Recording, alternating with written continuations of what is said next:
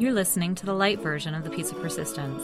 Visit patreon.com, that's patreon.com/Peace of Persistence for complete access with double the content and zero ads. Hi, and welcome to The Peace of Persistence, the show where we seek to uncover the keys to happiness and success, one honest conversation at a time. I'm your host, Abigail Wright, and today I get to introduce you to the amazing Shannon Algeo. Shannon, welcome. Thank you. Thank you for having me, Abigail. I'm excited to be here. Me too. Shannon Algeo is a speaker, coach, and mindfulness teacher who helps thousands of people around the globe tune into their life's purpose and activate transformative personal and career growth. He is the co-founder of Soul Feed Podcast, one of the iTunes top self-help podcasts, which has been downloaded in over 160 countries with 1.5 million downloads to date. And he interviews inspirational leaders like Deepak Chopra, Marianne Williamson, Gabby Bernstein, and more. Shannon is also the creator of Awaken.yoga, which provides affordable online yoga and meditation classes for all levels and all bodies to practice yoga from home, at work, or on the go. Shannon was named one of the nicest instructors in New York City by Rate Your Burn for his work as a yoga teacher, and his coaching intuition has been called a gift to the well-being community. He leads corporate mindfulness programs for companies like the global nonprofit Red, founded by Bono, as well as several startup companies.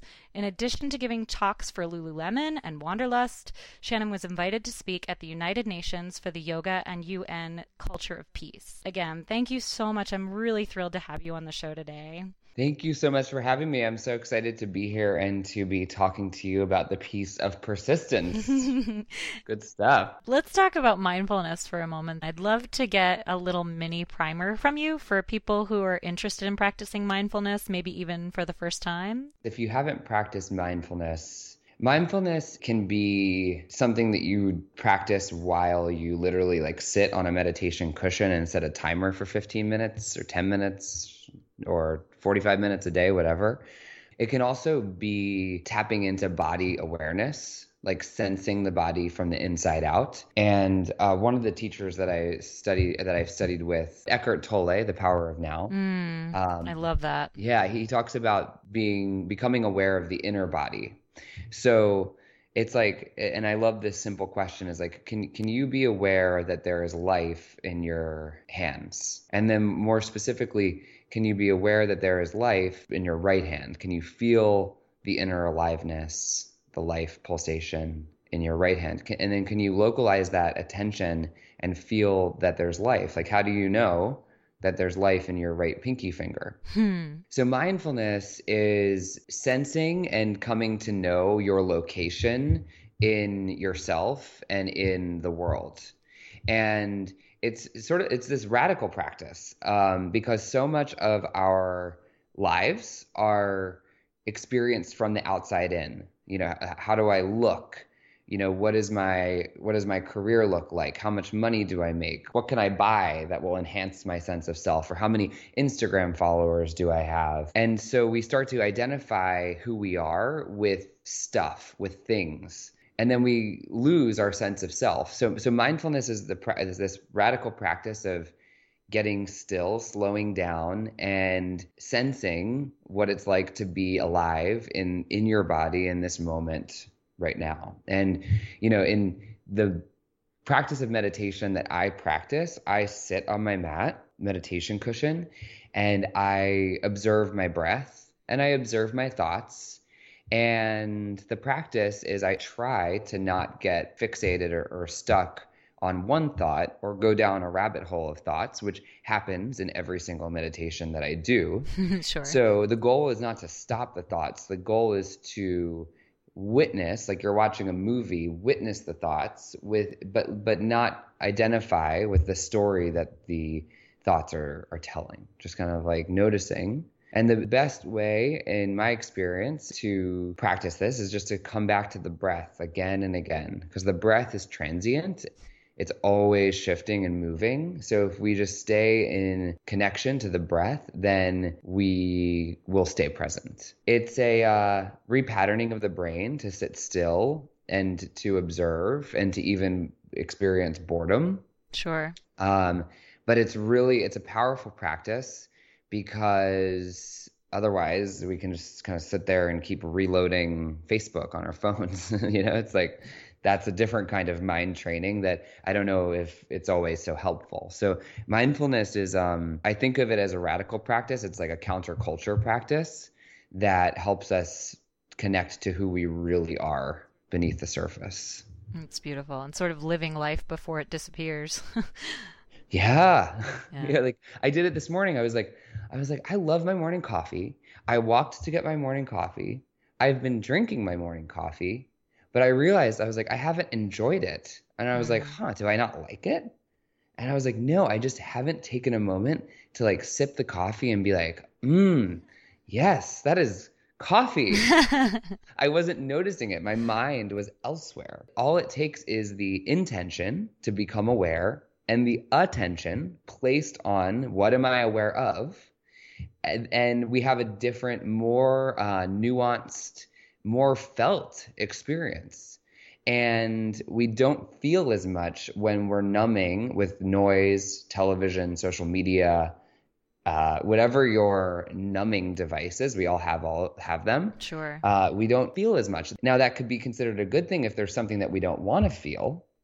But, you know, Brene Brown talks about you can't selectively numb emotions. When we numb the tough emotions, we also numb the joy. It's true. And the connection. Mindfulness is a radical practice. It's a countercultural practice. And it's a courageous practice to actually say like, hey, Shannon, I want to sit with you today. Just you and me, kid. Well, thanks for sitting with me today. This is really nice. Yes.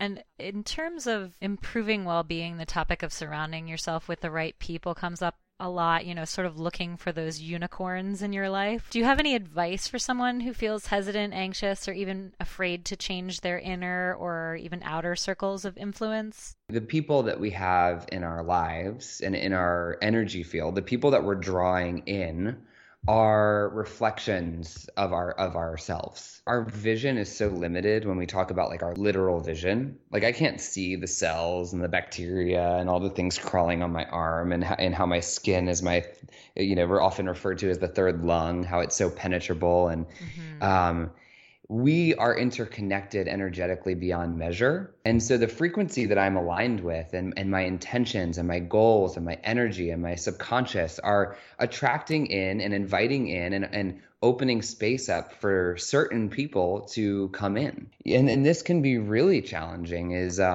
people will reflect back who we are. And, you know, it's really interesting because oftentimes someone who we're in relationship will activate us in a certain way. Maybe they'll activate us and make us feel really loved and desired and worthy. Or maybe they'll activate us and make us feel really awful and ashamed and disgusting. But either way, they're activating something in us that is giving us the opportunity to look at what is that within me that needs healing, that needs love, that needs compassion, that needs to shift. What is it that I desire and want to create? If you have a circle of people who are self-deprecating, who are doing a lot of drugs and numbing, who are affirming to you your own belief that you're not enough in some capacity, then that is going to be a toxic relationship. It's going to eat at the well-being of both individuals in that relationship. And so the question becomes, how can I do the work within myself to notice what this relationship means to me and why it's showing up and what it's teaching me, and perhaps create some boundaries, perhaps create some shifts, perhaps not hang out with this particular person or these particular people by default because I think I have to, because I'll be lonely if I don't, or they ask me to. It's like, really, you know, there's this fabulous quote that I saw on Instagram. I know all these quotes and not a single person who said them, but the quote, and it's really stuck with me ever since, is walls keep everybody out. Boundaries show people where the door is. And that's what I've been really working on creating in my life is boundaries. And so that people know if you need something from Shannon, This is what I offer. This is who I am. This is what I stand for. People don't come to me to simply vent and have me affirm that they're not enough anymore. Those people are just going elsewhere to do that if they need to. Yeah. The people who come to me know where the door is, and they know that we want to be present for each other, that we want to connect, that we want to have real talk. That is something that I have created through a lot of inner work over time, slowly, really being mindful about my relationships and looking at how I'm showing up to those relationships. So it comes back to mindfulness, really. It really does. It really does.